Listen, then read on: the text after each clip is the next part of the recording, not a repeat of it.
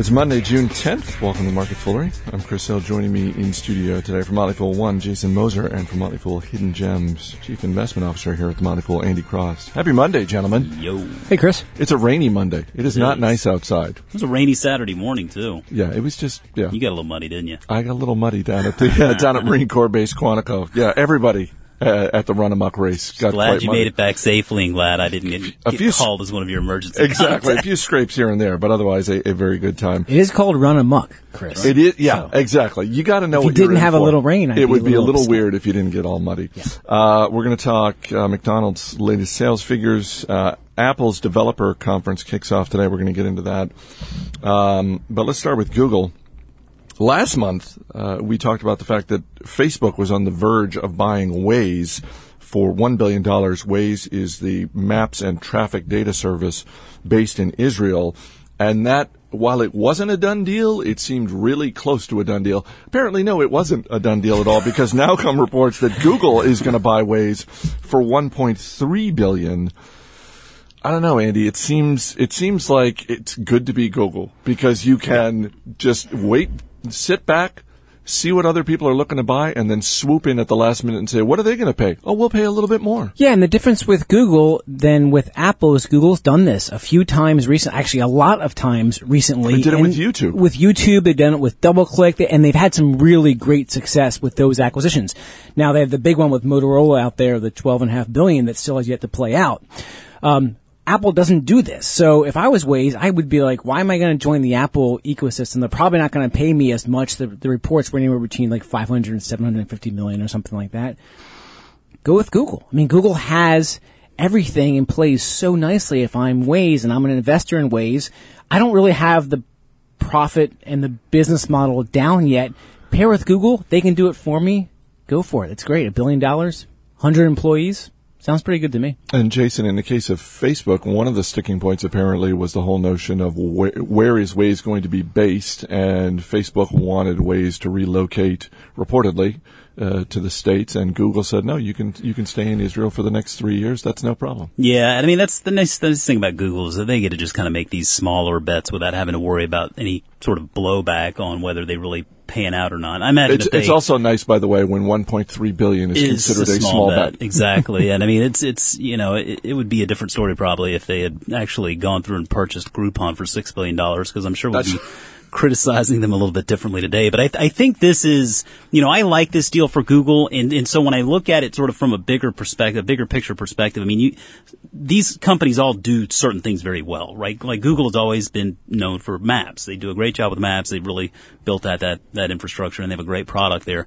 So Google does maps really well. You look at something like Apple and Apple obviously has redefined the music uh, industry for better or for worse. But, but Apple I think does music really well.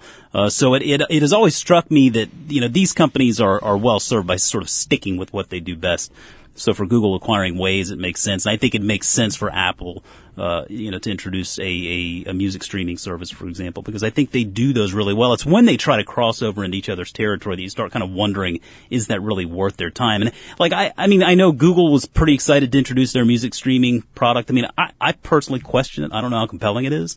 I mean, I think that the Apple, uh, music streaming product would be a bit more compelling just because it's something that we know they've done so well for so long and I think it's something that would integrate very seamlessly into their operating system but yeah I think this is this is overall a, big a big uh, win I think for Google. I also love these titans chasing these small fish. I mean, Microsoft was an investor in Waze and apparently really had no interest in joining the you know bidding war, um, and just decided to profit in the purchase. You know, you have Apple, you have Google, you have Facebook. We're going to see this time and time and time again, Chris. I think over the next ten years, as little companies come up, the big fish want to play with them. They need to kind of get into that space and they add something. Waze adds community driven intelligence to a very good mapping product on Google.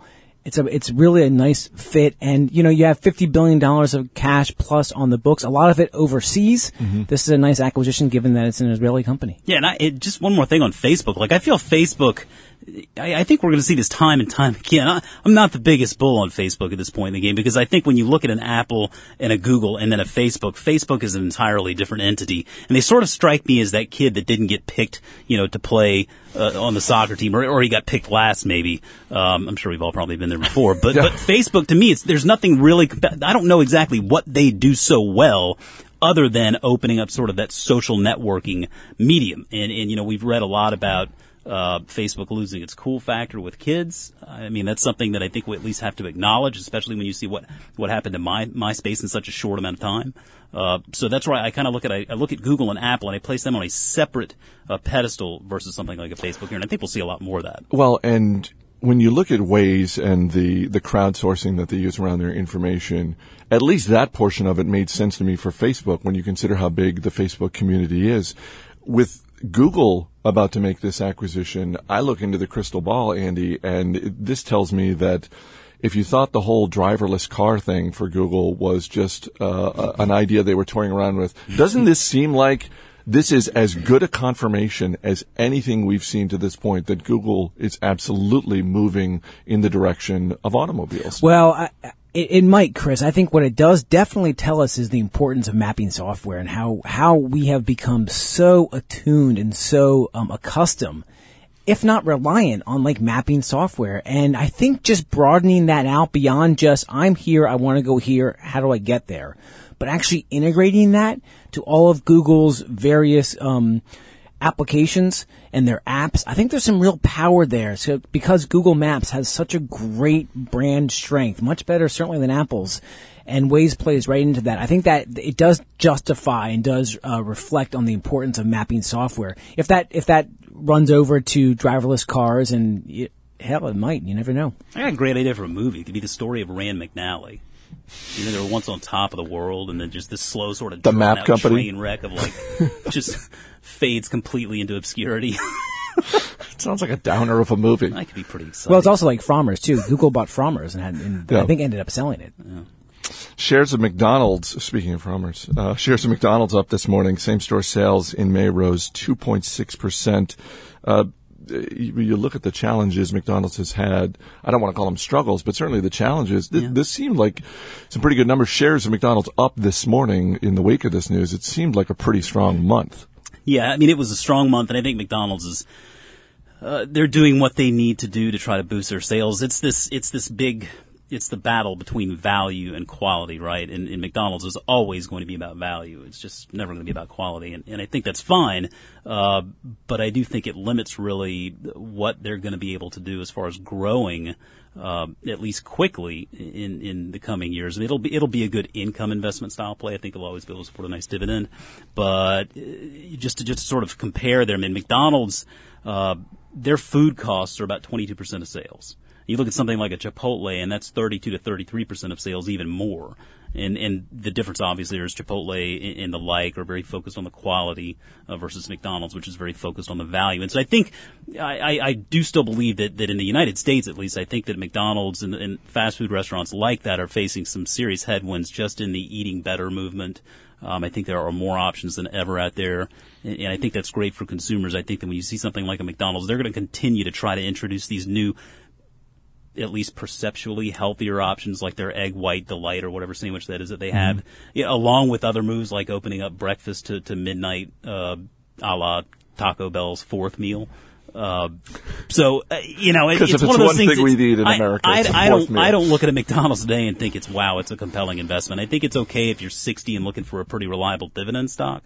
Uh, but I think if you're looking to grow your wealth, I think for younger investors particularly, I, I would be looking towards these smaller concepts that are catering more to the youth of America today. Yeah, I'll second that. I mean, McDonald's is a hundred billion dollar company. They generate seven billion seven billion dollars of operating cash flow. Flow. Half of that goes to their dividend. Half of it goes to capex. Um, f- some other for share buybacks. I mean, this is a this is an inflation growth, GDP growth kind of business around the world. Um, you know, shares are at 17 times earnings. That's a six percent cash yield if you invert that. Uh, I think it's it's an it's an okay investment, but in that space, I think companies like Chipotle, Panera, Buffalo Wild Wings are much better positioned, even though the stocks uh, look a little bit more expensive on an earnings basis. The ability for them to um, uh, grow, um, open up new concepts like Chipotle's uh, ShopHouse, um, and even to Jason's point, you know, strategically raise prices when they have to. We've talked about Buffalo Wild Wings Yeah. and their pricing um, strategies. I think Chipotle has a little bit of that. So um, I think McDonald's, as as Jason said, the value play. You go there for for cheap food. You want to be able to to, to eat, you know, less than five dollars and get some decent food. I think their strategy for uh, invigorating the menu, I applaud that. Um, I, I just I don't get excited by the stock though. I think his point about pricing power is spot on. I think when you look at it just from a simple example, well, when you go to Chipotle, I, I just go and tell me just by buying dinner there, did they raise prices? I mean, I, you, you, unless you're really, really looking out for it, you probably won't notice it because they raised maybe a quarter, maybe 40 cents, whatever. But if you go to McDonald's and you buy something from the dollar menu and it costs you a dollar ten, well, it's obvious they raised prices because it's a dollar menu, right? Well, and to So your they point about the about value. value, so much of the identity, so much of the marketing behind McDonald's is around that pricing, is around the dollar Yep. uh, meal. Yeah, and the payout ratio, which is the amount of dollars they pay out in dividends versus the amount they earn, is fifty percent. I think that's probably a little bit on the high side sound for a stock that. like McDonald's. I think you really want to get those companies when they sell in the thirty to forty percent range, and and the earnings uh, yield is a little bit higher. So I think McDonald's is it's a fine company. I, I think what they're doing, their strategy is is somewhat impressive. I just don't get excited by the stock.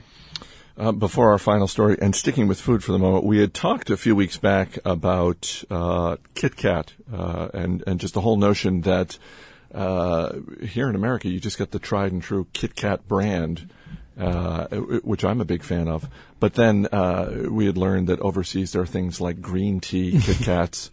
Which I just, uh, as someone who does not drink green tea, I just thought, well, that sounds horrible. Um, uh, thankfully, uh, I got a package recently from one of our uh, dozens of listeners, uh, Steve Wilson, who is also a member of our Stock Advisor service and our Rule Breaker service. Um, and he included a very nice note uh, with the package. My girlfriend and I swung by Japan and picked up multiple flavors of Kit Kats. By the way, I love that That's image. awesome. Yeah, we were just, you know, we were we were sort of in that hemisphere, and we just figured we'd swing by Japan.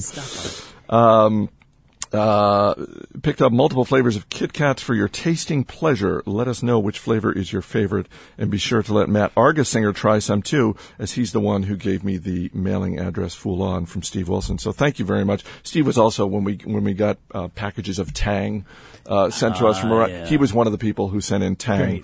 Um, you, and Steve. and so this wonderful box of green tea Kit Kats, also uh, like a blueberry cheesecake, a straw, all different kinds, and. Um, uh, Matt Argersinger is is out this Yeah, week. Maddie's- so, so Maddie's Matt, out. Maddie? I don't think Matt, I don't think Matt's going to be having any of these, but um, I've already I've already shared some samples with my kids who gave me big thumbs up, and and frankly that that just that's a win for me as a dad, Yeah. which I think you guys can appreciate. Oh, it's a no-brainer. It is interesting, just on that point, Chris, is that um, you know investors shouldn't be too wedded to what's happening here in America. Because Absolutely. as we mentioned, Tang, um, Kit Kat's another example of these large companies like Nestle. There's a lot of innovation going on around the world, and uh, you know investors have to pay attention to that as well. Yeah, Yeah. and for all the fun we had with Tang, what turned Tang into a billion dollar brand, and that's why we talked about him in the first place, was that expansion overseas and, and taking advantage of local flavors around the world. And something we, I guess, neglected really to say about McDonald's uh, here today, but we talk about it a lot, is that they generate the majority of their sales from outside of the United States, and in many places, uh, it's it's construed or seen as more of a kind of a luxury sort of.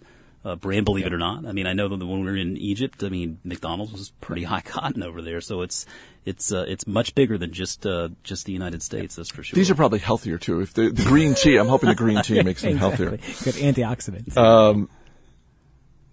Today, Apple kicks off its worldwide developer conference, um, and there are all sorts of reports out there about what is expected to be coming this week. It's a week-long event uh, versus uh, what is rumored to be, but what may not be expected. I think it's reasonable that people are expecting things like um, a new operating system, iOS 7, uh, an updated MacBook Air, and uh, in the wake of the agreements that were signed last week with the, with some of the major uh, major music publishers, iRadio, that whole notion.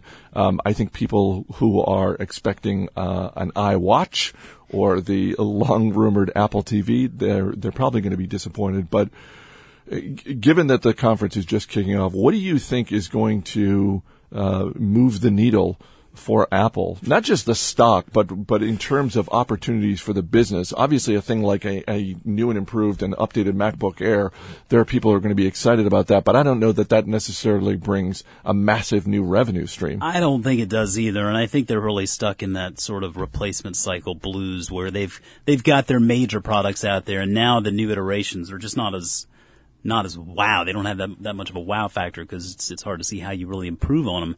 Um, I mean, the two things that I'm looking for, I know we probably won't see anything in regard to TV, but I, I continue to believe that how they figure out how to infiltrate the living room is going to be their biggest next opportunity. And, you know, just speaking from the perspective of having a little Apple TV device at home, if they can do something to build on that, I, I would be very excited to see. The thing that I, I a little bit sketchy on here is, I mean, I know they've talked about sort of a new software uh, design, a new interface design with Jony Ive. Uh, I, I think they need to be careful with that because what they've done to date, they, they built this, this OS system that it's so, simple and easy to use and understandable. I mean, if they do something to sort of steer away from that to a, to a different design just because they can, I mean, they risk sort of alienating the people who've loved Apple for all of those reasons to begin with. Kind of, kind of an a la Microsoft Windows 8. You know, I mean, I think a lot of people looked at 8 and thought, man, there's this tremendous learning curve trying to figure out how to get around that, that operating system again. So, I mean, I just hope it's not something that, uh, makes us all have to kind of step back and relearn, you know, their operating system, so to speak. It's funny. Speaking of WoW, I noticed Pandora is down 38 cents, two and a half percent today. I, and the stock has pulled back, but it's just with Yeah. the news coming out about Apple. Like two years ago, I feel like that would have just crushed the stock of someone like Pandora. And so you do start to wonder, you know, has A- Apple has just, have they lost some of that momentum and, and what's going to happen from this developers conference and will the news coming out of this be exciting enough to get investors at least really jazzed about owning this stock that is extraordinarily cheap on an earnings basis, but really not growing. There's they there's some uncertainty about where they play in the cell phone in the mobile market. Do they go lower? How does that affect margins? How do they compete with Samsung around the world? So you do feel that um, investors just don't feel scared necessarily by the likes of Apple anymore when you have Google, Facebook, Microsoft doing quite well now and other, uh, as we talked about, I talked about the, the small fish out there competing against the likes of, of Apple.